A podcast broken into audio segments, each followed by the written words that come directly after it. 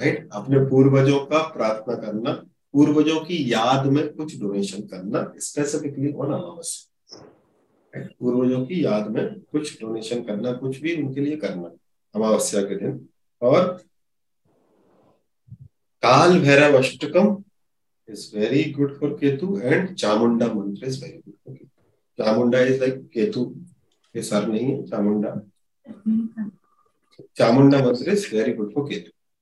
फिर केतु के लिए मंगलवार को विष्णु सहस्त्र नाम किया जाता है। राइट सो मंगलवार को Vishnu Sahastranam that is also very good for Ketu.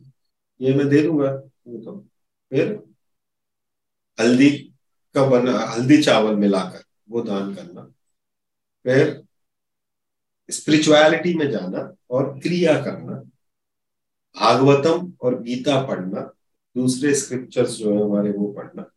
और अंत में ज्योतिष सीखना। सब केतु की अदर देन देवी देवताओं की जो रेमेडी है, एक रेमेडी बहुत अच्छी है, जिसमें आप सात तरीके का अनाज मिलाकर मिलाकर वो पक्षियों को भी खिला सकते हो और भिखारियों को भी दान कर सकते हो। और इन सात तरीके का उससे खिचड़ी बनाकर बांटे। That is also very good सात तरीके का अनाज दाल से बनती खिचड़ी का? चावल से बनती ना? मेरा जरा इसमें हाथ तंग है।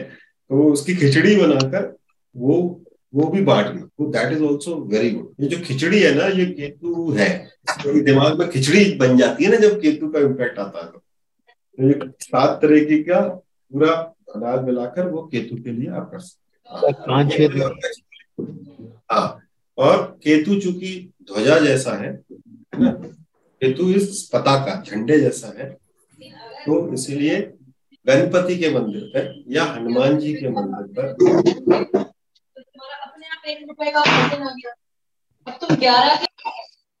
हाँ गणपति के मंदिर पे या हनुमान जी के मंदिर पर?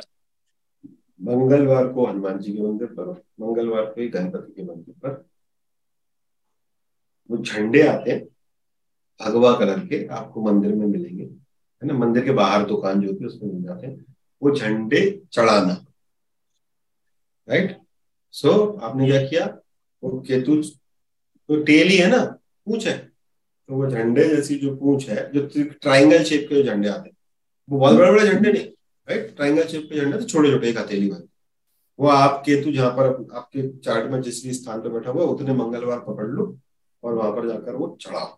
ये सैकड़ों लोगों को मैं बता चुका हूँ, राम बाढ़ जैसा काम राम बाढ़ जैसा राइट आप दो केले या तीन केले भी चढ़ा सकते हो केतु केतु गणपति केतु गणपति के ऊपर राइट गणपति पर। वो भी that is also very affected तो राहु केतु के लिए हम या तो उनकी रेमेडी कर रहे हैं या गुरु का रेमेडी कर रहे हैं। और केतु तो केला वैसे भी पूछ जैसा ही दिखता सो ये आ, केतु की कान छेदने का भी बताते हैं केतु। क्या कर दू?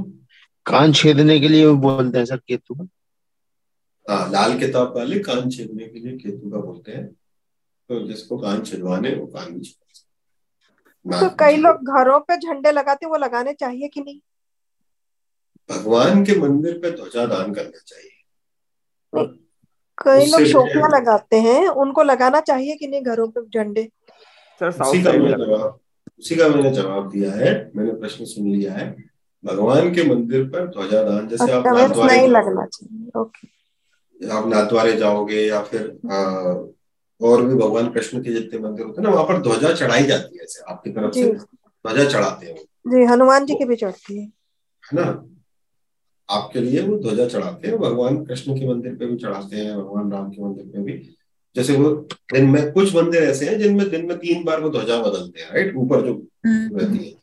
वो ध्वजा के लिए आप दान करते हो कोई भी पर्ची वर्ची कटाते हो फिर वो आपके सामने जाते हैं वो आप भले पचास लोग अलग अलग होते हैं बट वो आपके सामने जाकर वो ध्वजा फहराते हैं। It is a very strong remedy for Ketu very strong remedy है ना? वेरी स्ट्रॉन्ग रेमेडी अगर आप हार रहे हो, केतु देखो हराता है। राहु पीटता है, केतु हराता है।